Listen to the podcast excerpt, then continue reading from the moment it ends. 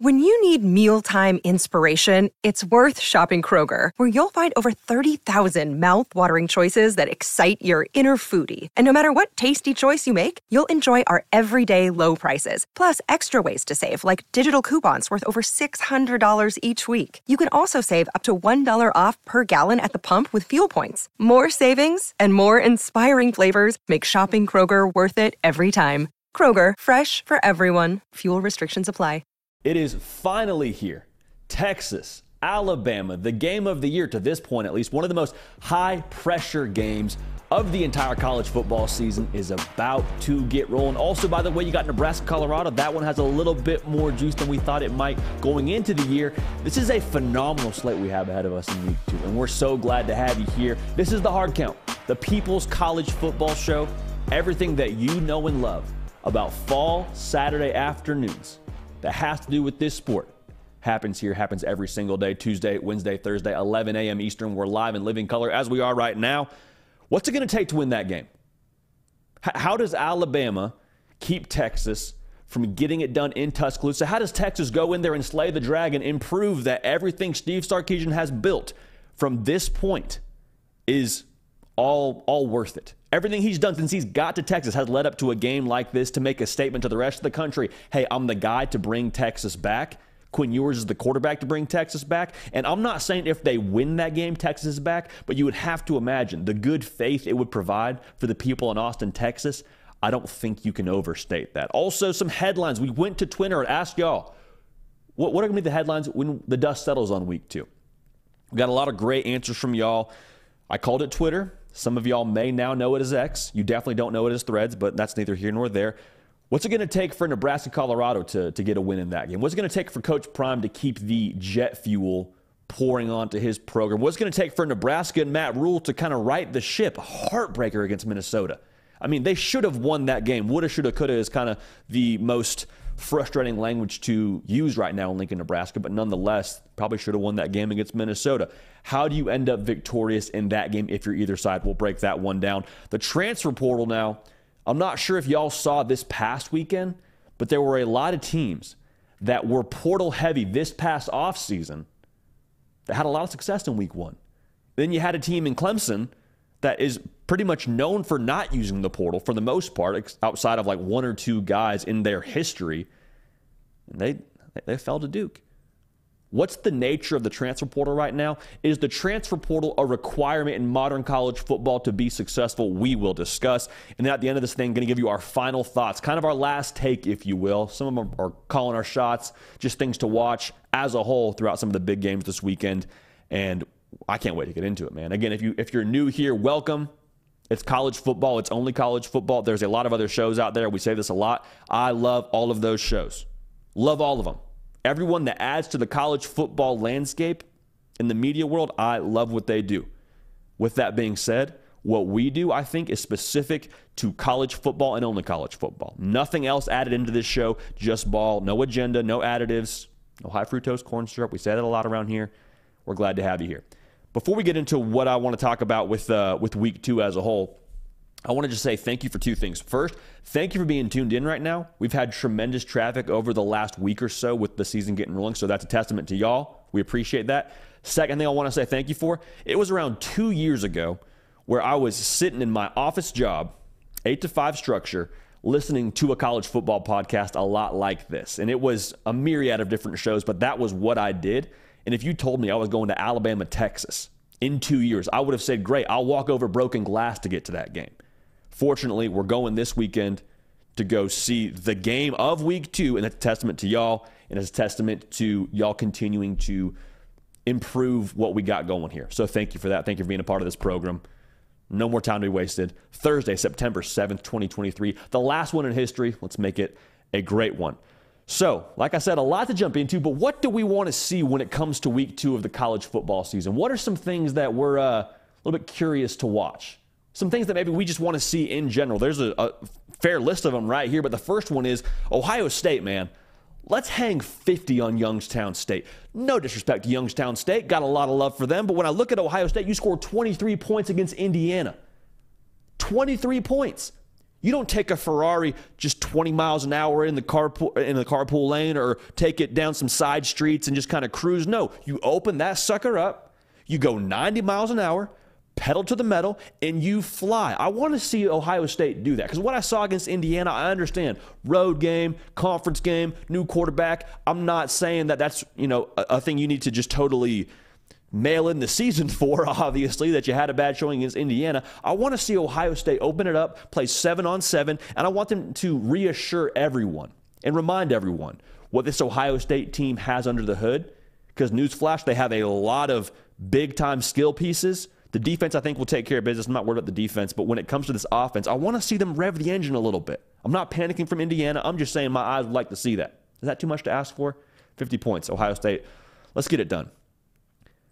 I don't know if y'all know, but we got the Cyhawk this weekend. I shouldn't say I don't know if y'all know. Y'all already know if you're watching this show because you're a college football junkie. But we got Iowa State, we got Iowa, and there's been a lot of negative publicity around this game, around people betting on the under, and a lot around Brian Ferentz and his job and scoring 25 points a game. Like, y'all, let's see some points in this game. The over is 36 and a half. The over under is 36 and a half, I should say. How awesome would it be if this game was 31 28? I don't care which side ends up getting it done. Want to see a lot of points, see some offense, see an exciting product on the field. Last year, this, this final score was 10 7. Iowa State got it done. And I understand that there is a brand of football that is beloved in Iowa, and, and they love the fact that we're playing with a fullback and, and we're going ground and pound, and it is leather helmet, strap it up, power I formation kind of football. I love that as well. But with everything surrounding this game and all the negative publicity and all the negative press, let's get some good things on tape now. Let's see some touchdowns, man. I want to see Cade McNamara back there just dealing the pill like a shady pharmacist. How awesome would that be? Especially for what Cade McNamara has been through having to transfer from Michigan, where he won a Big Ten title, by the way. So I'd love to see some points in this game. Would love to see uh, just a good product offensively on the field. That's what I want to see when it comes to that game in week two. Now, for USC, a lot of talk about how they haven't played anybody. Well, they get a little bit better resistance this coming Saturday. It'll be a late kick, 10:30 Eastern. They got Stanford, and Stanford they got a new uh, new head coach, Troy Taylor. Was previously the head coach at Sacramento State. He's now running the show at Stanford. And I'm not going to go out and say that Stanford's somehow going to be like a tremendous test for USC. But Troy Taylor's football team's at Sac State at the FCS level at least, ran for right around 240 yards a game. Last year, USC in this game at Stanford took care of business. They allowed right around 200 yards rushing against Stanford. Stanford, historically a really physical football team. They, they are a team that's going to, at the very least, give it an effort to run the football. I want to see the USC defensive line flex up a little bit here. Because how much do we talk about right here on this show, into this camera, and tell you Bear Alexander is going to be a dude? We had him on this very show. He told us he's a game wrecker. Okay, Anthony Lucas, we know what he was out of high school. Jack Sullivan played a lot of football coming from Purdue. Like those guys had so much buzz around them. I want to see them just make a statement against Stanford. And a statement against Stanford is, you know, a statement to a degree. I understand it's not like you're going out there and just stonewalling Notre Dame or stonewalling another good football team that has a better roster than Stanford does. I'm just saying, do what you're supposed to do against a team that you should take care of business against. I want to see them held to less than 100 yards rushing. That to me would give me a lot of confidence for USC. I'm not overreacting. I'm not saying you give USC a national championship because they hold Stanford to less than 100 yards rushing, but I think there's something to be said for trends, and that would be a great place to set the trend going forward for USC this season. Last thing I want to see when it comes to week two of the college football season. How much do we talk about Phil Longo's new offense he's bringing to Wisconsin, how they'll be a little bit more balanced, going to throw the football a little bit more? Last week, Tanner Mordecai threw for 189 yards on 31 attempts against Buffalo. Now, they took care of business against Buffalo. I'm not saying they should switch it up too much, but they go to Washington State this week. I want to see them open it up, man. Like 31 attempts for 189 yards. That is just dinkanddunk.com right there. That is just check down central. Tanner Mordecai, he came to Wisconsin to get the arm loose a little bit here. Go wing it around the yard. Go play seven on seven against Washington State. To be on the road in Pullman, Washington. Let's bring out the big guns here. And I'm, I'm all for kind of keeping the, the system under wraps in the first game and kind of not wanting to show too much. But, like, hey, Coach Longo, let's flex that muscle, baby. If we're going to need to throw the football later in the year, I don't want us to show up that game against Ohio State and say, okay, now let's pull it out. Now let's find a way to start throwing the ball around the yard. Like let's let's set a baseline for this here. Let's do it against Washington State. Would love to see Tanner Mordecai be north of 300 yards passing. Is that too much to ask? Maybe. I would love to see them open it up. So, a lot to look at for week two, a lot that we just selfishly would like to see when it comes to the college football landscape. But regardless, you already know we're going to enjoy every single minute of this fall Saturday, as we always do. And I'm sure y'all will too. Appreciate everybody tuned in live right now. If you don't mind subscribing to the channel and also liking this video, get us over 100 likes. We would greatly appreciate that as we keep on rolling along here. Now, if you were a part of this show in this last week, then you know that we love prize picks, man. Prize picks, daily fantasy, and it is a safe, easy, efficient way to make some money on the sport that you love. We keep it college football here, so that's how we get down when it comes to prize picks. If you go ahead and redeem code JD, 100% deposit match up to 100 bucks.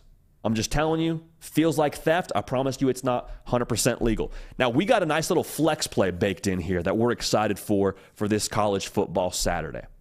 We're so close last week on a flex play, went one for three in terms of our projections coming to fruition.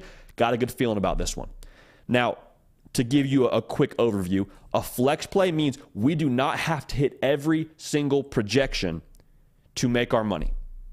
A power play, got to hit all of them. We've got a flex play here with five different projections. A lot of them having to do with the big games Nebraska, Colorado, and Alabama, Texas. So we have Jeff Sims going for less than his projection on pass yards and rushing yards 183 and a half pass yards, 64 and a half rush yards. I love Nebraska. I love Coach Satterfield. I don't think he's going to do more than those projections. I just think the offense last week, only time they scored was on a broken trick play. Need a little bit more good faith than that. I'm not saying Colorado's defense is going to be world beaters, but I think those numbers are a little bit rich for yours truly. Now, going to the Alabama game. Also, some plays we like a part of this flex play. I like the more on Jalen Milroe's pass yards and rush yards. Pass yards is 210, rush yards is 52 and a half. I like those. I like those a lot. I think Texas is going to challenge them in the box at some point in time and make Jalen Milroe throw the football. And when that happens, Isaiah Bond, downfield. Malik Benson, downfield. Dial it up a little bit here. And I saw him hit hit, hit the deep ball a couple times last week. It was Middle Tennessee, but I know that it's there. I think he's got more in the tank. I'm excited to see it. And then also those 52 and a half rush yards. The way I think we get more than that broken plays, couple design quarterback runs. He's the best athlete on the field. He's playing quarterback. And then the last play we like a part of this five projection flex play. Travis Hunter, more than 73 and a half receiving yards. For Nebraska, saw a lot of man coverage last week against Minnesota. Would expect them to change it up. But if you want to give Travis Hunter man coverage, he's going to do a lot more than 73 receiving yards. So go ahead and lock those in. Now, the beautiful part about a flex play, if we hit all five of these projections, 10x your money. Beautiful. If we go four for five on this flex play, double the money, three out of five, we still make some money. So go ahead again, redeem code JD, 100% deposit match up to $100. Those are the plays we like. Shout out Prize Picks for bringing the hard count to us, to y'all today. Appreciate that. All right. Now, we got some big games this weekend. Some very, very big games this weekend. The biggest game of the week, potentially one of the biggest games of the season, Texas, Alabama, going to be a movie. Bryant Denny Stadium, night game. Crowd will be ridiculous. Anybody and everybody is going to be there. It will be the zoo. What's it going to take to win that football game? Well, I'm glad you asked. For Texas, I think they win this football game if they can adapt to the style of the fight. And when I say that, I mean, obviously, if you're Texas, you want to dictate terms, right? You want to go out there, you want to sling the football around, you want to let Quinn Ewers cook, baby. You want to show them a little bit of that Texas barbecue. Shout out Terry Black's. You want to show them a little bit of what you can do, what you did in the first quarter last year. Xavier Worthy, go deep, boss. Adonai Mitchell, welcome to the squad. Go catch a touchdown pass. Jordan Whittington, Let's get after it in the slot here because that was their matchup last year they took advantage of. But if Alabama says, you know what, we saw the tape. Nick Saban's our head coach. He don't like it when you torch his DBs like you did. Yeah, we're a little bit banged up. We'll see how we look in the secondary when it comes to game time. I don't think we'll get a ton of answers at this point in time out of Tuscaloosa with what that back end will look like. I think if Texas has a counterpunch there, if Alabama takes that away and, and, and Texas is able to run the football, that would be how you win the football game. Can you beat Texas, or can you beat Alabama, rather, if you're Texas, at their own game? That's what I'm watching. Can you pound the rock? Can you adapt your style? Make sure you subscribe to this channel. Make sure you like the video. Completely free. We're so glad to have you here. It's college football and only college football. Want you locked in for the duration of the season. Best way to do that, subscribing to the channel. So thank you for that. Now, defensively, Texas can win this football game. It's going to sound simple, but it's true. If they don't get bullied. And getting bullied does not mean that Texas holds Alabama to under 150 rush yards. It means can Texas take enough punches in the jaw and still find a way to force a three and out? And when I say three and out, I don't mean three. Well, I guess that's not really a three and out. Can they find a way to force Alabama to eventually punt the football? Is what I'm trying to get at here. Because Alabama, they're going to run the football. They're going to force the issue. That is who they are. Make no mistake about it. It's been very well broadcasted. There is no secret as to what the game plan is here for Alabama. They want to run the football at you. Can Texas say, all right, stand in there, take a punch or two, gets to third and four, fourth and one, we're off the field. Like that, that kind of situation is what Texas has to do consistently. Because what you want to avoid if you're Texas is how Alabama win the football game, and Alabama wins the football game by just living in third and three. That, that is what they want to do. They want to get success on first and second down, get you to third and three. At that point, the entire playbook is open. You want to commit extra safeties to the box and try and stop the run? Well, if you do, guess what? Got some fast dudes on the outside now. You saw Middle Tennessee. They tried to stack the box too. Didn't work out well for them. Jalen Milroe was just dealing missiles for touchdown passes. You want to live that way? Okay, that's fine. Okay, well, you want to be honest with us in the box? That's fine. We'll turn around and hand the ball to Jason McClellan, get downhill quick, fast, in a hurry.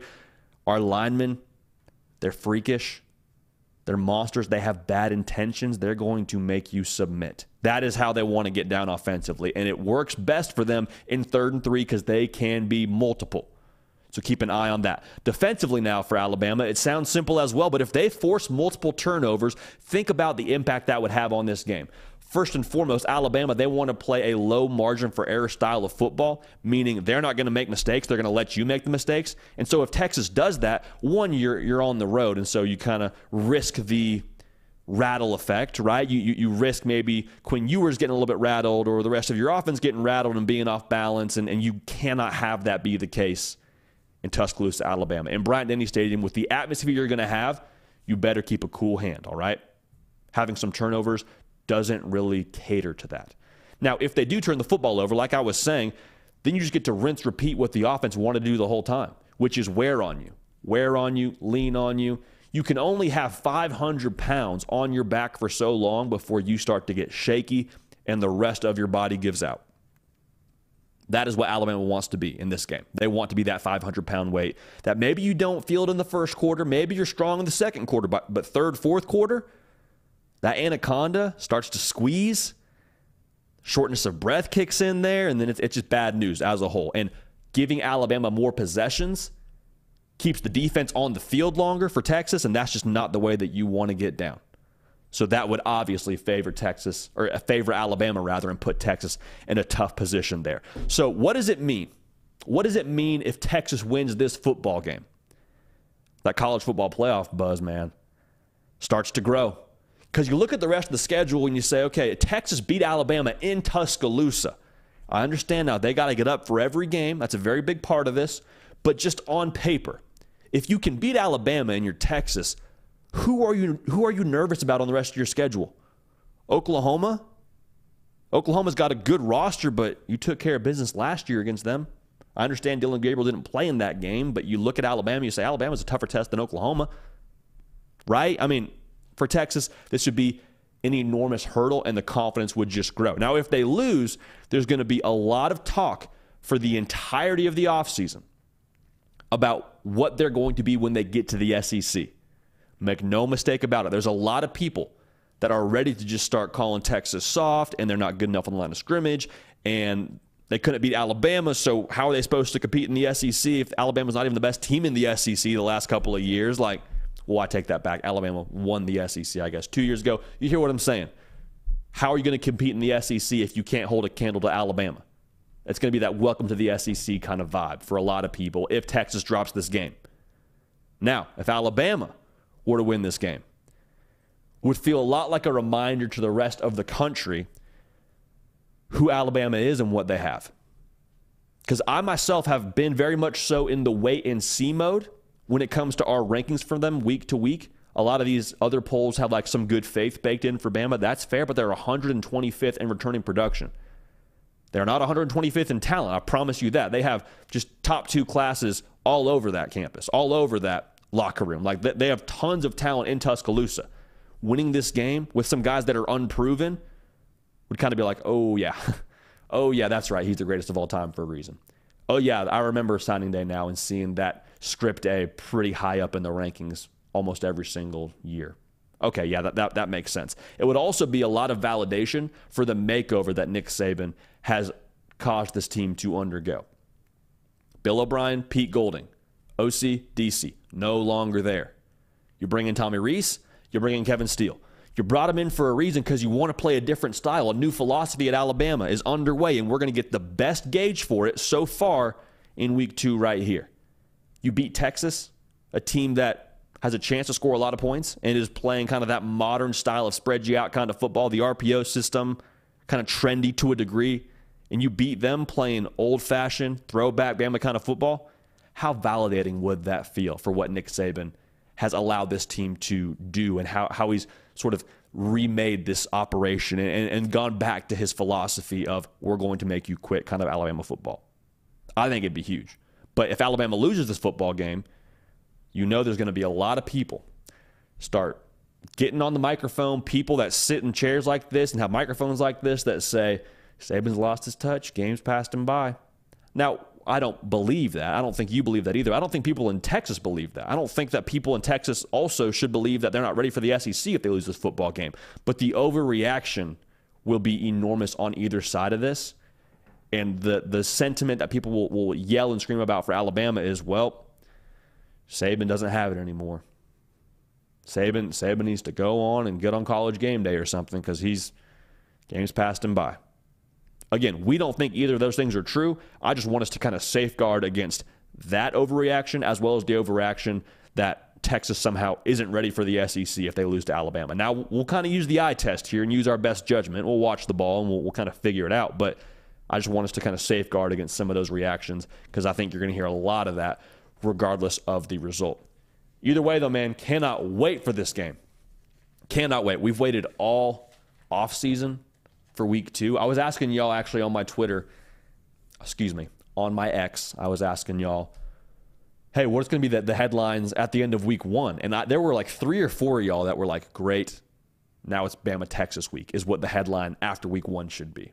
And so, hey, it's, it's hard to fault anybody for that because we've had this one circled for a minute and it is finally here. Can't wait. If you could uh, subscribe to the YouTube channel, that'd be phenomenal. And also, if you could like the video, we'll go well over 100 likes, and we would just appreciate that because we got a nice little streak going here of over 100 likes. Might need to move that that bar up a little bit too for the 100 like deal. But regardless, we appreciate y'all being tuned in. I alluded to it a second ago, but it is uh, very advantageous to be following me this time of year on Instagram and on X, formerly Twitter. Now it's X at JD PicKell because I like to hear from y'all and like to involve y'all into this show as much as humanly possible. And a segment we've done here a couple of times, and we've done the last week now into the college football season. What's the headline going to be when the dust settles on week two? Like, what are we going to be talking about once we wrap up that beautiful thing that is a fall Saturday and we start kind of picking up the pieces and looking at week three? What's the week two headlines going to be? Well, Larry came in hot Something tells me Larry is a Texas Longhorn fan because he came out of the chute hot here and he said the headline is going to be who's Alabama's quarterback in week three. So if this is the headline we're dealing with, the impact here is enormous. But from a gameplay standpoint, it probably means that Alabama lost the football game to Texas. So that's in itself enormous that Alabama would lose in Bryant Denny Stadium, favored by a touchdown, to Quinn Ewers and Steve Sarkisian and their air I shouldn't say air raid because they're not an air raid team, but it probably means they had some success throwing the football. But the the headline of who's Alabama's quarterback in week three leads me to believe then that Alabama struggled offensively and there was probably a fair amount of turnovers. I'm going to go ahead and say there was somewhere around three turnovers if we're having a debate about who Alabama's quarterback is going to be in week three. I think there's also fair to assume a little bit that maybe if there's that many turnovers, and if we're having this conversation, that Alabama maybe switched quarterbacks midway through.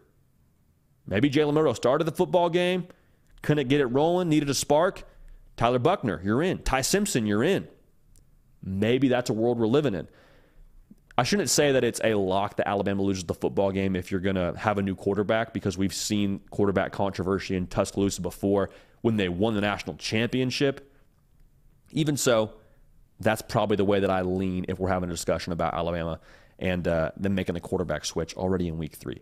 Would be pretty wild. Now, another one of y'all said the headline is going to be Texas is not back. Now, I would be very careful when it comes to the Texas is back or not back headline because if Texas wins the football game, there's going to be a segment of the Longhorn fan base, a segment of the college football public. Mind you, that segment of the Longhorn fan base is pretty small that's going to be saying this that Texas is back. And if they lose this football game, there's going to be a lot more people that are more freely saying Texas is not back, Texas is not this, Texas is not that. I think we need to be very careful to not define Texas and their trajectory based on one game on the road against the greatest of all time in Nick Saban. I understand that it is trendy and I think it's catchy and clicky and, and all that. Like, we get accused of, of being kind of clickish sometimes on this show and, and having clickbait or whatever. Like, I promise you, the easiest thing to get clicks after this week will be to comment on Texas being back or not back we're not going to do that. We're not defining Texas back or not back because of what happened in Tuscaloosa, Alabama. Now, you take a good litmus test, and if they were to get a win, it's a nice notch in the belt and a nice rung to climb on the ladder of where they are and where they're headed. But we had Bobby Burton from Inside Texas on this very show yesterday, and we asked him, hey, is Texas back if they win this game? And he's like, no, no, no, no, no. Texas has been dubbed as back before. Remember, they started the season with Notre Dame and I forget who was on the call, but game went to overtime. Tyrone Swoopes, 18 wheeler, gets in the end zone to win the football game for Texas. And whoever was calling the game made the statement Texas is back. Texas was, in fact, not back at that point in time. Sam Ehlinger, they beat Georgia in the Sugar Bowl, gets on the mic, says, Longhorn Nation, we're back. Texas was not back at that point in time. Texas will be back when there is sustained success over time.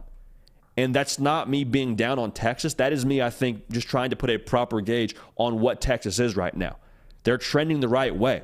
I believe Texas has everything in the in house to to be able to eventually get back. But to say they're back after one game or they're not back after one game, I think is not the way we should look at this. So that's our thoughts there. Hunter says we leave week two with the headline that Notre Dame is for real. That'd be fun, man. That would be a fun headline. And if Notre Dame is dubbed as for real after week two, again, we got to pump the brakes a little bit because it's NC State, and that would be a really good win. Be a good win against a Power Five team on the road, sleepy noon kick. And if you're telling me that they're for real after that game, I'm going to go ahead and assume that they throttled NC State. Like, I'm going to go ahead and assume that Sam Hartman went for four touchdowns, 300 yards, and they probably won the game by 30 ish points if we're saying they're for real. Because for real now, it's a big statement. For real, we're saying a lot about Notre Dame and what they're going to be the rest of the way. I think what it would do, though, whether you want to say Notre Dame's for real or not after this game, and if those kind of things happen, it adds a whole lot of juice, probably messes with that line a little bit in Las Vegas, Nevada for the game against Ohio State. Like, that's the game where I think we can maybe take that headline a little bit more intensely of Notre Dame being for real. I'm not here to say they're not for real. I'm just saying so far they've played Navy and Tennessee State, and I've loved what I've seen. I've loved what I've seen. I think so far, if they look the way they, they've looked so far against NC State, I think you got to start talking about Marcus Freeman and what he was dealing with last year. Yeah, you're learning to be a head coach and all that, but the way that he went out and got Sam Hartman from the transfer portal, like, hey, Marcus Freeman's getting the hang of this coaching thing here. He's getting the hang of this head coach deal, and he's a defensive coordinator. We not got a quarterback. All right. That, that's all I would say. I say, all right, Marcus Freeman making a lot of noise. Looks like he uh, got the hang of this thing pretty quickly. But again, I'm going to wait till week four before I I put ahead the you know the, the for real stamp on Notre Dame. Love Notre Dame. Love what I've seen so far, and would obviously be a nice little notch in the belt should they throttle a team like NC State. But again, we will wait and see. Corey DeMel tells us that Nebraska, the headline will be that they are better than we thought, or is TCU just bad? It's it, this is probably a tough exercise because it is so early before we get to you know the meat of the season. And not to say this is the meat of the season. I'm just saying we're so early in the season where our data points are so few. But if Nebraska were to beat Colorado, there would be a lot made about Colorado, and there would be even more made about TCU and what they don't have, right? I want to make sure we get this out there. I don't think you can take anything away from what Colorado and Coach Prime did in Fort Worth, Texas last Saturday. Just from the sheer circumstances surrounding them. 86 new players on the road, a team that just played for a national title the year before is who you drew. And they won the football game. And they won the football game, and they won in convincing fashion. I say convincing. I mean, I was convinced that Deion Sanders and Colorado were going to be a force the rest of the year based on that game. So I don't think you take anything away from them. But if Nebraska were to win that football game against Colorado, and we'll talk more about this here just in a little bit, I'd be very encouraged, not so much by the roster at Nebraska, because I think we kind of know what there is there based on how they've played the last couple of years and who they got through the transfer portal. I would be encouraged by Matt Rhule being able to hit the refresh button for this team heading into an enormous spot. Because last week we all saw it. It was heartbreaking, man. It was heartbreaking. They could have easily beat Minnesota. And I don't say that lightly. They should have beat Minnesota. You turned the ball over four times. Four times. Had the ball with a chance to go win the football game. Had another turnover. Like, that breaks your heart. You feel snake bitten if you're a Nebraska fan. So if they take that, turn it around, go to Boulder, Colorado, and play a team with all the buzz, all the juice, all the hype, I think you talk a lot about how Matt Rhule got this team ready to play. I don't question the roster. I question how they're going to be able to get back on track so quickly here. So I'm excited to watch that. The roster, I think, is good enough to make a bowl game. I don't question that. I question if they'll execute. And execution, I think, falls on preparation. Preparation falls on the coaching staff. So that'll be a lot of fun to watch. A lot of great headlines from y'all. Keep them coming.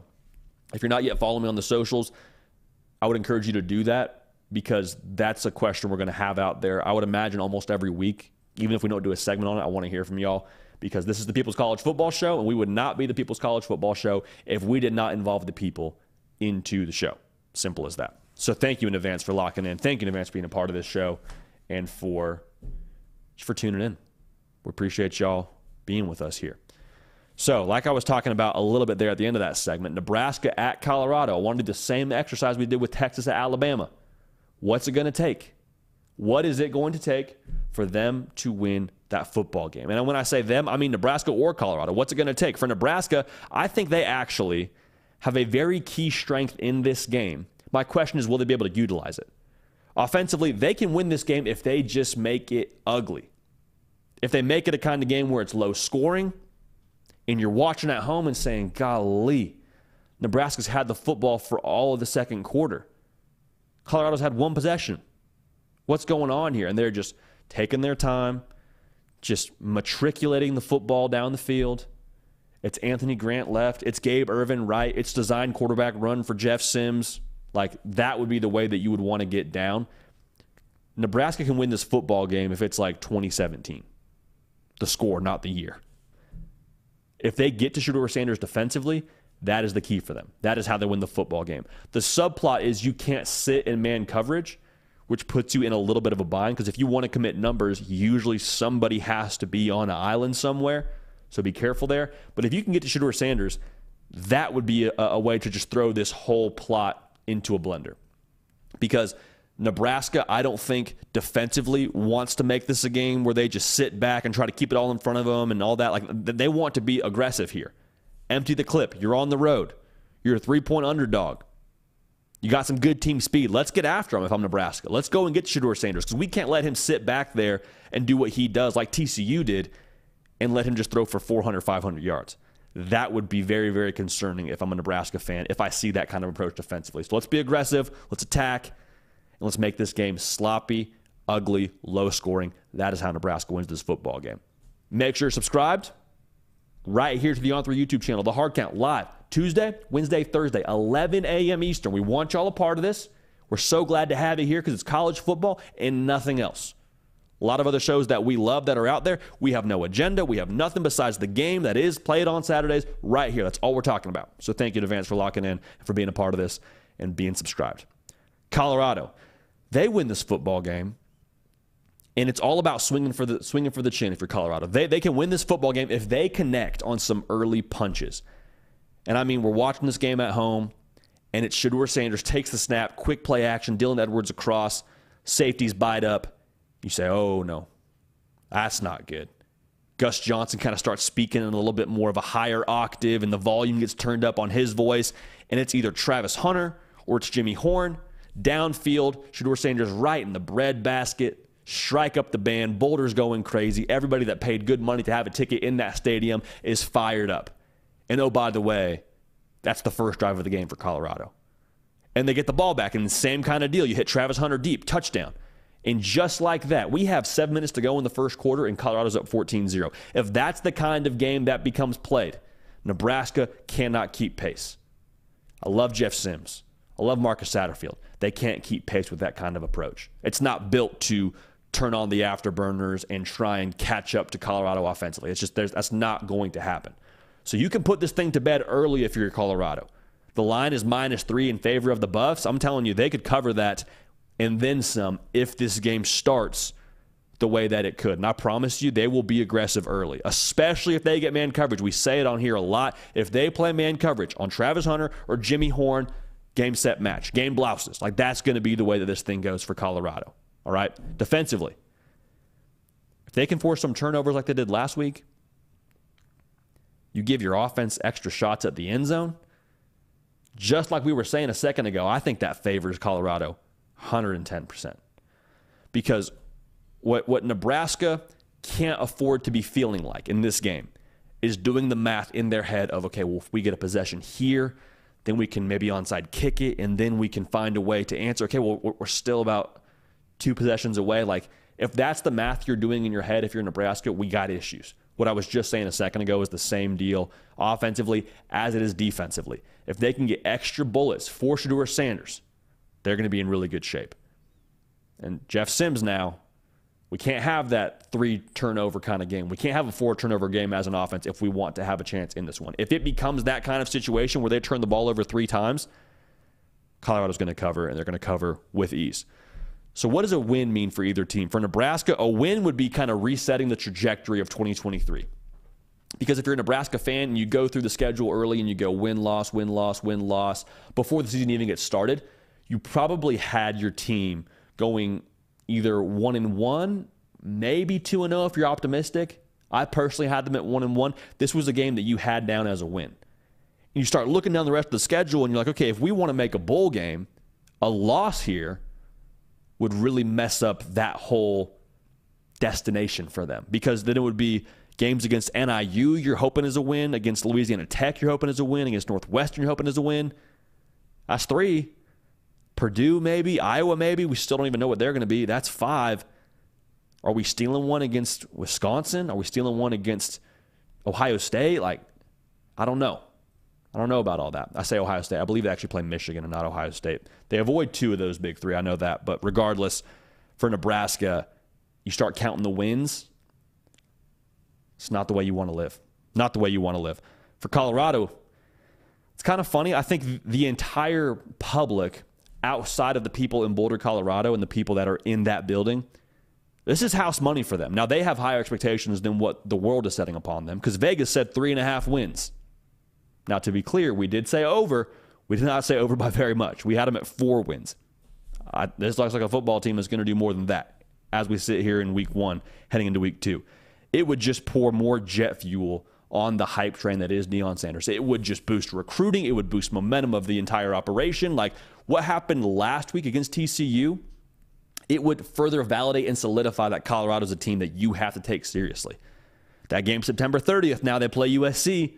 Start peeking at the calendar and say, that's going to be a good one. Give me the over, whatever it is in that game. The hype train starts to get even more juice. But a loss now, I'm telling you, there's a lot of people waiting to just say, I told you so. Told you it wasn't going to work. Told you that was just a flash in the pan. TCU must not be very good. They lost a lot on offense. Told you so. That's what they're waiting to say. Now, if they lose this game, to be clear, we will not say that. We think Colorado wins this football game. But there's a lot of naysayers that are just waiting to tell you that last week was a fluke and that it's not going to work at Colorado and that they should have enjoyed that moment because this is going to be where they are the rest of the year is riding the the L train. Okay. But regardless, man, going to be a great game. Fox Big Noon. Anytime you got Joel Klatt and Gus Johnson on the call, you're set up for a good afternoon. But excited to watch that one. That's what it'll take for both teams to get a dub in Boulder. Man, lot to break down here. Lot to break down here because this is a segment that isn't so specific to week two, but I think it's specific to your team in general because the transfer portal is becoming more and more of a factor in college football. And I think week one gave us a pretty good litmus test for where things stand for your team when it comes to if, how, and and you and the utilization of the portal as a whole. Because you saw Florida State, portal heavy team, took double digit guys out of the portal in consecutive years with Mike Norvell go and be really successful, take down a top five team in LSU. You saw Colorado flip the entire script, flip the entire roster, 86 new players. And this wasn't his second year. This is 86 new players with a new staff. You go and be a top 20 team in TCU on the road. So if you're sitting here saying, okay, well, if we're an operation that's got some money and we've got some brand power and we're still struggling to find a way to get it done in our conference, like, hey, do we have the wrong guy as the head coach? Do we have real issues with how we're evaluating our roster? Like, what do we make of all this? And I just want to be clear on this. The transfer portal, in my mind, we should view as a tool. And a tool isn't, you know, or not using a tool isn't the problem. It's a solution to a problem. But I think a lot of it, too, does go back to success that you had previously already in house. Like Georgia, they hardly use the portal. Why? Because they don't miss a lot on the recruiting trail. And when you can grow something in house and you can recruit at the most elite level, well, what you have in your building is probably better than whatever else is in the transfer portal. So Clemson is going to be at the, the forefront of this discussion. We've been very open with how we feel about Clemson. It's not wrong for Dabo Swinney to not go to the portal. It's not wrong. That, that's not the problem that he's not using the portal. The problem is what he has on the roster. The problem is that there's enough misses from the recruiting trail. There's enough misses in terms of how they put this roster together to where the portal could fix that. And Mike Norvell walked into Florida State. Deion Sanders walked into Colorado and was like, hey, man, I don't have what I need. I see there's issues here. He takes the tool, utilizes the tool accordingly as the rules allow them to do, goes in, puts it together, had a great first week of the college football season like that. Mike Norvell, been building to this, had a great year last year, used a lot of the portal. Keon Coleman from the portal, Jad, uh, Jordan Travis from the portal, Jaheim Bell from the portal, all guys that balled on Sunday night. And so for Dabo Swinney, going back to that conversation around Clemson, it's a little bit of a factor to where you don't blame him for not using the portal if you're recruiting well and it's working. The minute that there's a problem, though, the minute there's there's something wrong with the machine, well, it then falls on you as the owner of this operation, as the owner of this college football success. That's who, who's you're responsible for it, right? You're responsible as the head coach. Well, at that point, you're also responsible to do everything in your power to equip your team to win football games. And the thing that gets thrown around a lot around Clemson, I kind of thought about this yesterday, is there's so much made about, well, we want to protect our culture. Our, our, our culture is rock solid, and going to the portal risks that. Here's my question How rock solid is your culture if it can't add a new player to it and still be strong? If you can't risk adding a new individual to your team, and that's going to just cause the entire operation to crumble, if that's all it takes to mess up your culture, how strong is the culture really? I think a transfer portal actually just reveals what you have with your culture. Jordan Travis and company, he's been there for some time. He's a portal guy as well. But if, if I'm Florida State, like, I think that speaks volumes to their culture. They were able to add a Keon Coleman, add a Jaheim Bell, and have them be just seamless transitions. Notre Dame and Marcus Freeman, they didn't have a, a huge problem at quarterback, but they had a way to get better by getting Sam Hartman. They added him. Now look what they're doing so far. Again, they've only played a couple of teams that aren't up to their level of talent, but still, the portal, I think, is becoming more and more a requirement. And so for Dabo Swinney now, the issue becomes yes, you could fix it from the recruiting trail. You could use one tool that is the high school recruiting and be able to eventually become more dynamic at that position. But at what cost? How long is that going to take? You recruit a couple of high school kids to come play receiver for you, and eventually they get up to speed to be really good college players. But what year is it at that point? 2025? Where has Clemson fallen on the ACC chart? And again, I'm not selling my Clemson stock. I still think they're going to be a team that has a chance to win 9, 10 football games. But to just totally just dismiss a tool that's available to you while everybody else is using it to pass you, I think we really got to take a closer look here at how much we maybe should be using the portal. Again, it's very much so by your circumstance. USC is another great example. I mean, they just absolutely flipped the, that entire thing around when Lincoln Riley got there. They flipped it around again this past offseason, getting more talent on the defensive side. Like, the portal is a tool, and not using the tool isn't the problem. The problem is passing up on the opportunity to get better with that tool because you're stubborn, because of your culture. And I'm not pointing fingers at Dabo Swinney. I'm just saying, in general, for any head coach in the college football landscape, if culture is the concern, that we can't add someone and still keep it intact, well, how strong is that culture really? So I'm excited to see what happens here the rest of the way.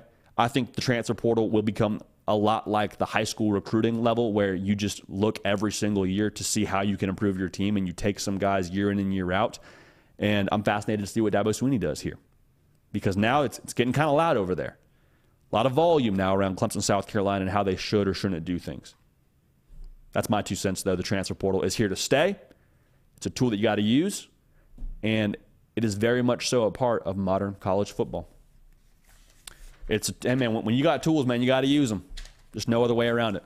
If you got tools, you got guys that aren't getting it done. There's a guy in the portal that can help you get it done. As a head coach, where is your responsibility? Why, why are you getting paid to win football games? That guy can help you win football games? Yeah. Okay. Well, if he's not going to be a cancer to the locker room, you do your homework accordingly. You bring him in. Great. Let's go win some football games, baby. We're oversimplifying it a little bit, but I think that the, the sentiment holds true when it comes to the transfer portal. All right. Make sure you get in your questions here to the keeper of the queue, Nick Break. About to break those down here in just a quick minute. Before we do that, though, I want to give y'all our final thoughts we head into week two.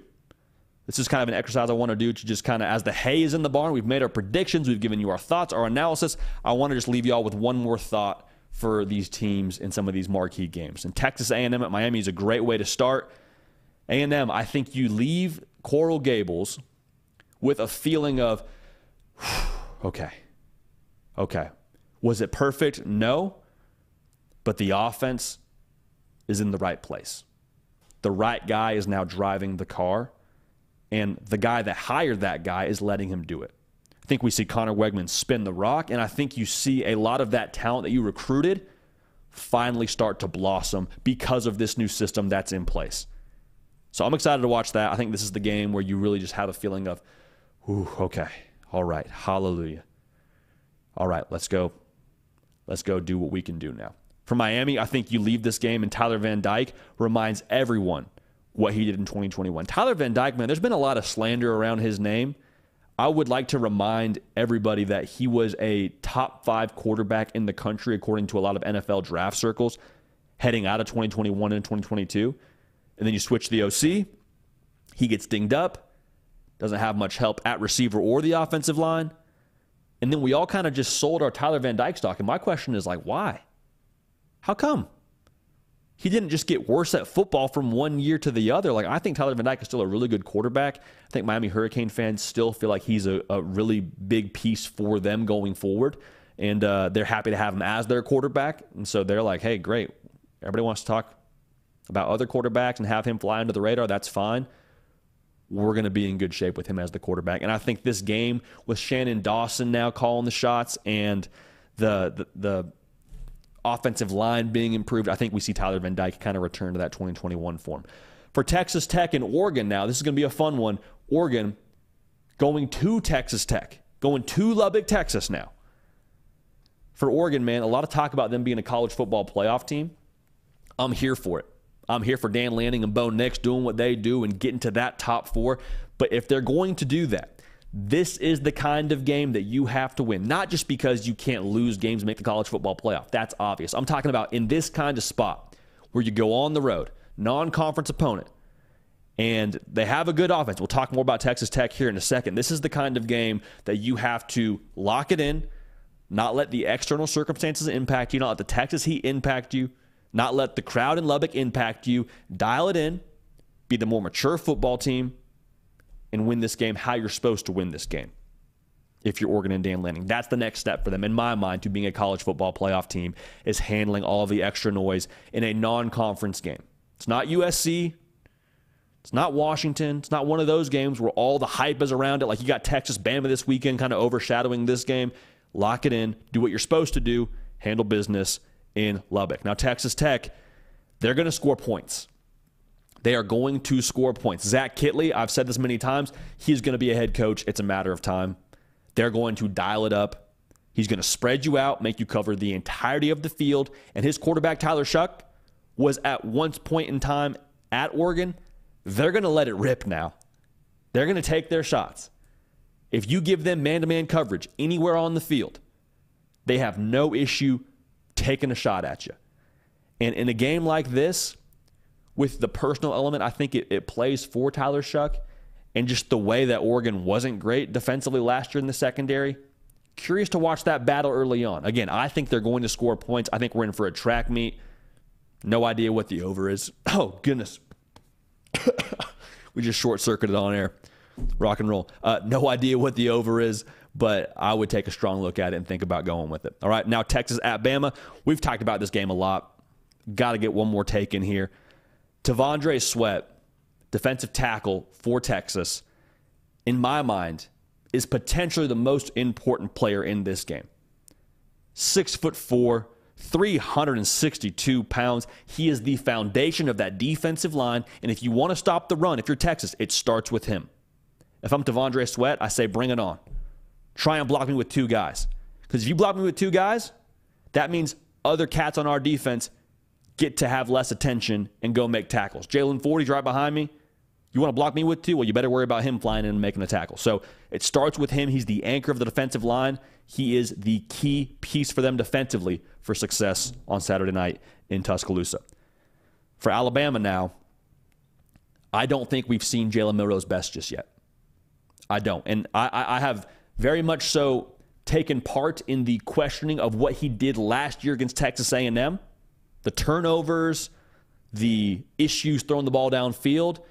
I can't help but feel the more we get into the Jalen Milroe era at Alabama, I don't think we've seen his best yet. Like that song, You Ain't Seen Nothing Yet. I think that's the same thing with Jalen Milroe because the offense last year, make no mistake about it, when he stepped in, it was not called for Jalen Milroe. That system was not built around number four playing quarterback. It was built around number nine, and for good reason because Bryce Young was a freak for them last year, made up for a lot of things they didn't do well offensively. But now in this system under Tommy Rees, I have a feeling it's going to be catered more to his skill set, and I think we're going to see him explode. Now, what does that look like? I don't know. But I think from a physical standpoint, he's got a lot more in the tank than we're giving him credit for. I think we see the run game for him. He gets going in that department. The pass game kind of gets going for him. Like a good basketball player, if you're playing defense, that shot kind of starts falling a little bit easier. I think that's the world that Jalen Milroe is living in. And I think we see him have a really good game on Saturday night. Now, for Colorado, welcome in Nebraska. I think there is nothing fluky about what Travis Hunter did last weekend. And I'll say it again. We've said it many times on this live show. I'll say it one more time. He will go for over 100 yards and multiple touchdowns if he gets man coverage at any point in time against Nebraska. Period. Mic drop. The end. That is how good he is. He's the best player on the field, whether he's playing offense or defense. If Nebraska wants to sit in man coverage like they did last week and go mono e mono, Travis Hunter beat us, he will, and he will put up very, very big numbers. So I want to make that clear. For Nebraska, they have a much better chance at winning this football game than a lot of people are acting like. Because the deal for Nebraska isn't can we match Colorado in scoring points? Can we go, you know, blow for blow with them? No. The deal with Nebraska is can we play this game how we want to play it? I think they're the more physical football team. And I think if they get a chance to be the more physical football team, meaning that they find a way to get a couple stops against Colorado's offense, they they could own this game. That scenario, we did not predict that scenario, but that scenario I think is in the realm of possibility for Nebraska when it comes to this game against Colorado. So lock it in, man. Week two is about to get rolling. I cannot wait for it. How beautiful is this that we are into our third week of the college football season, if you count week zero? We're almost a full month into this sport, man. Hallelujah. Hallelujah. Fires me up, man. Fires me up. Appreciate everybody tuning in live right now. If you could like the video and subscribe to the channel, we'd appreciate that. About to get to some of y'all's questions here in just a minute. Before we do, though, I want to let y'all know something that game time is bringing y'all the hard count today. Okay, so I want to give you a quick, quick uh, scenario. Saturday morning, you and your boys are somewhere in the state of Alabama. Maybe it's Birmingham. Maybe it's not you and your boys. Maybe it's you and your family. You say, you know what? Tuscaloosa is not that far away. I wonder if we could get to the game. You say, man, we don't have tickets though. I don't know if we can get into the game. I don't think we have tickets. Well, game time is the fast and easy way to buy tickets for all the big time matchups, including Texas at Alabama. So they have elite deals with last minute tickets, best price guarantee. Don't stress over getting into this game right now. You, you can wait till the day of, like that that picture I just painted for. You can wait till the day of Saturday morning and still have a chance to purchase tickets. It's the best place for last minute ticket deals. Forget planning months in advance. Game Time has deals on tickets right up to the day of the event. Get exclusive flash deals on tickets on all the sports and entertainment events.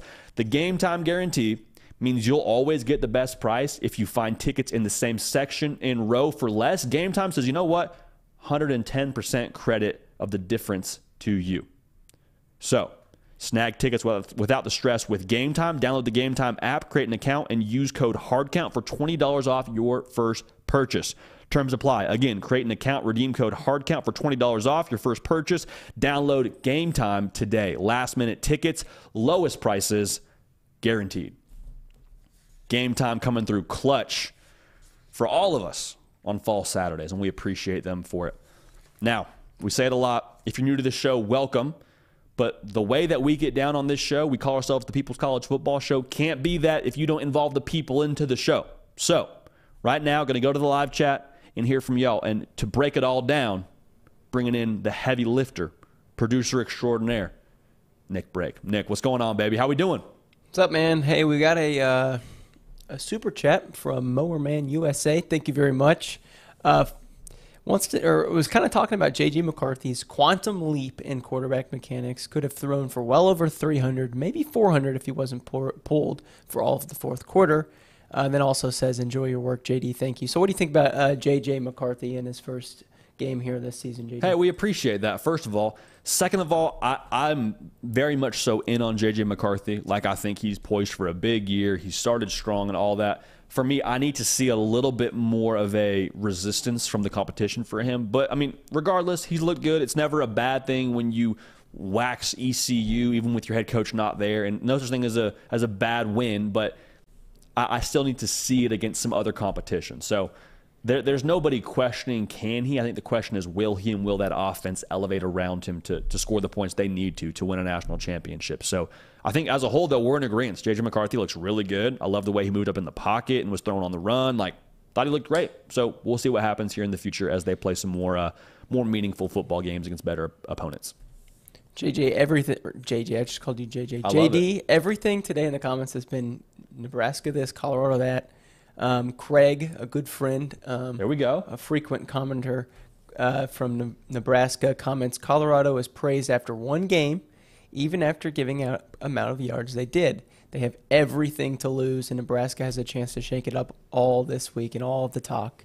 And says the Huskers are hungry. JD, that's amazing because that's so different than what we were saying going into the Colorado game a week ago. It's, I mean, th- that is right on the money right there from Craig. That that is exactly true. There's honestly so much pressure now on Colorado to keep what they did against TCU and validate that and show they are that team under Coach Prime and that and all that. Like the, the the eyes of the country are now very much so on Colorado. There is nothing hotter in sports right now than Coach Prime in Colorado. So there's that.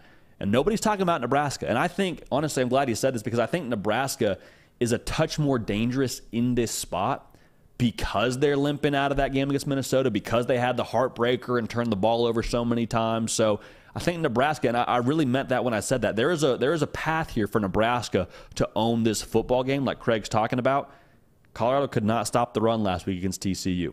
Now, to be fair, they still scored 45 points, and that was the difference. But if if Nebraska's able to have that same kind of success they had against Minnesota running the football, and Colorado hasn't figured out stopping the run, it, it, could be an interesting afternoon for us sitting at home, Nick. So I'm excited to watch this one, but that's a tremendous point by our friend Craig there. You're right. Very, very different tone we're using around Colorado as opposed mm-hmm. to last week going into the TCU game. Yeah, absolutely, JD. Um, that's a good point. Uh, next question from Lee. Uh, says JD, you haven't spoken much about the Utah game this week. Any chance Baylor pulls off the upset? Man, Baylor's reeling right now, JD. Man, I, that's a great question. Baylor is reeling. Baylor will be without Blake Shapen who is their starting quarterback in Waco. Interesting thing here, Nick. Utah is going to Waco. It's going to be hot. It's, it's, it's going to be a hot one for the boys in Utah. So we'll see how that thing shakes out. Uh, don't think Baylor pulls off the upset, unfortunately, for the good people in Waco. Um, should be a fun atmosphere. Like th- those Waco games that are right around a noon Eastern kick are like somewhere north of 100 degrees. No idea what the temperature is supposed to be, but on the turf. Like it's to be it's to be brutal. No idea if Cam Rising's playing or not either, or what the status is for him. But don't don't think that Baylor pulls off the upset. They're reeling a little bit here from that that loss against Texas State. For Baylor, I would just love to see them have some some oomph about them. You know what I mean? I'd love to see them kind of just get up off the map. You're playing a good Utah team, have a chance to make a statement. Like let's let's go in there and throw some haymakers if we're Baylor. So that'll be fun to watch. But I, I don't think that Baylor ends up pulling off the upset there, unfortunately, Nick. Yeah. Um, well, Crimson Kings, thank you for the super chat. Uh, says Bama's going to be Texas 38 to 13.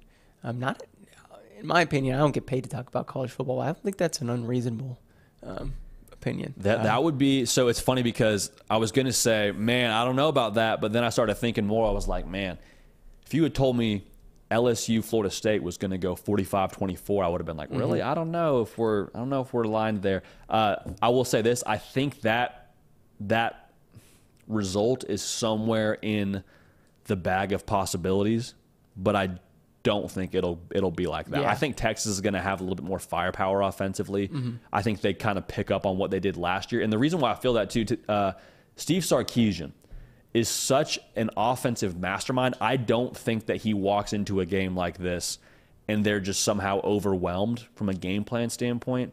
And if they were to score 13 points, that would be the way that would go. So, yeah. surely from a coaching standpoint, I think that Steve Sarkisian in Texas will score points, and uh, I think it'll be back and forth, man. I think we're in for a classic. I really do. Yeah, I think if you if you take one touchdown away from Bama, give it in that prediction, give it to Texas, 31-20. Maybe yeah. a little bit more reasonable. Yeah, I um, think that's I think that's, that's a, a, very very fair spot to put them at. Like they cover, you know, they cover yeah. back door maybe at the end there. Um, I don't think they'll cover personally. I think it'll be close. We yeah. gave our prediction out as 36-32. But if but th- that situation, Nick, would not surprise me at all. 36-32. 36-32. Yep. That's a that's down a to the last burner. drive. I'm just saying, you know. Yeah. We'll see. Just saying. Will you will you get 36-32 tatted on you if that's the final score? If that, I mean, it's that a that's like almost scorigami. I've never heard 36-32. It'd be in the neighborhood. It would be in the neighborhood. that is near scorigami. Um, how we got time for two more questions? Let's do it. Let's do it. Okay. Um, we've been I've been getting a lot of these um, well, I guess I should say Rocky Top Tom really wanting to get this one asked. He's been asking it a few times, so I'll make sure I get to him. Um, JD, who has the greatest potential for total disaster? USC defense is horrible. Clemson, everything is bad. Or LSU, terrible showing versus Florida State. Which three of those you think has a disaster season? Man, I think I think Clemson is is in a very interesting spot right now. The defense is really good, but the offense, man, they just had had real issues. Heck, defense even missed some tackles and looked out of sorts at times against Duke. So I think when I look at the other two, though, I feel good about Brian Kelly. I feel good about Jayden Daniels and them being able to buoy LSU. Same thing with USC. Caleb Williams will single handedly keep them in every football game, in my opinion, if he's healthy. I don't know if there's that factor of okay, this guy's just going to take over the game if we're if we're Clemson. Like maybe someone on the defensive side is a game wrecker, and Will Shipley. We love Will Shipley over here, man. I just want them to get some help in the pass game. Think Cade Klubnik will figure it out, but if you're looking at potential for disaster, I'm looking right at Clemson and saying, all right, boys, hey, we're on the ropes here now. Let's figure it out. Let's figure it out, Dad. But figure it out, Clemson, man. I, I would love to see that. We don't like to see anybody just flailing like that, how they did against Duke. I would love to see Clemson put it together, man, to be honest. Okay. Uh, two part question to end this. I love it. Um, You're doing great, by the way. I appreciate it. You're it. man. crushing it. People Appreciate on podcasts miss out because they do not see the heavy lifter. Well, I'm repping uh, the red shirt Thursday. looks Um, our buddy William Story's been trying to get it going in the office. It looks Uh, good on you, man. I'm it- just saying. You got the cut. Like, Yeah, it, it's not gaining steam, but we have about four people out of like 15 wearing the red shirt today. Yeah, but uh, uh, shout out to him. Uh, so part one of the two-parter, D Man says, "Do you think that Nebraska fans will fill half, if not more, of Colorado Colorado Stadium as they've done in years prior?" I don't think that's going to happen, I don't JD. know. I don't know. Half is a lot, dude. Not anymore. I don't think that's going to happen now. Yeah, half half is a lot. Yeah. Also, the juice around Colorado right now, like if you like, I mean, social media and YouTube is a great example. Like the the interest with Coach Prime is just national. Like it's not just people that live in Colorado or around Boulder or went to Colorado care about what they're doing. Like people from Tampa Bay, Florida, all the way Yeah. up to Pittsburgh, Pennsylvania, all the way up to you know San Francisco, California, like everybody is at least interested or has an opinion on Coach Prime. And so for that reason, like I think that it's probably more Colorado fans at Folsom Field this coming Oh, yeah. Saturday. But uh, I do think they'll they'll travel well. I mean, we we know Nebraska. They'll they'll show up, they'll show out, they'll get rowdy. And uh, uh, that's a great question though, Nick. What do you think? You, you think less than half? Oh yeah, but here's the thing: in fan speak, half of the stadium is like you see a few red jerseys in the first three rows. Mm, that's a good way to say it. That's how it goes. I mean, it's you know, it'll be half the stadium. Like I'll watch a game and I'll think, oh man, we've got all the fans here or this team, and it's like ten out of you know fifty thousand. It's all in the camera angles. It's all in however, Yeah. you know, the good people at Fox Sports want to kind of craft this narrative around. And Yep. I, I'm not saying Fox is crafting narratives. I'm just saying they have the opportunity to, if they want to go ahead and show a few more red shirts, say, hey, it's kind of 50 50, 45, 55 here today. You know, I don't know. I don't know. But that'll be fun to watch. Um, JD, we, we I always want to make sure I get the super chat people um, in. So before I go, I can leave right after this, guys. Arturo, thanks for the super chat. Asked a question we kind of just talked about, but I want you to just do it a little bit more. Um, it's a two. po- It's like a. It's an if or or. Yeah. Uh, that's not a thing. If Clemson is Clemson done being an elite program, or is the ACC deeper than we thought? Hmm, that's a good one. That's a great one to end on. Nick, appreciate you, brother. I'm telling you, people on podcast, we love y'all. We're so glad you make time to tune in. But to not get to see the heavy lifter, I'm just telling you, you're, you're cutting yourself a little bit short there on the whole experience. But regardless, Nick, appreciate you, man. Mm-hmm. We'll do it again Tuesday. Sound good? Yep. See you then. Beautiful. Again, Nick, heavy lifter break. Great question. Is Clemson done being an elite program, or is the ACC deeper than we thought? I think there's a couple of things that can be true about this. I think Clemson may be in for a somewhat down year by Clemson standards. I think that's true. Now, do they stay down going forward? I, I have a hard time believing that. I actually think that Dabo Swinney, and I don't know Dabo Swinney personally at all, but I think the noise around his team right now and the way they're going to reevaluate, I think he eventually goes to the transfer portal after this season. Now, to what degree, I don't know. I think they vet whoever they bring in extremely closely. And I think they do a lot of their homework to the nth degree. But I think at some point in time, he's like, okay, if this is the changes being made, I want to win football games.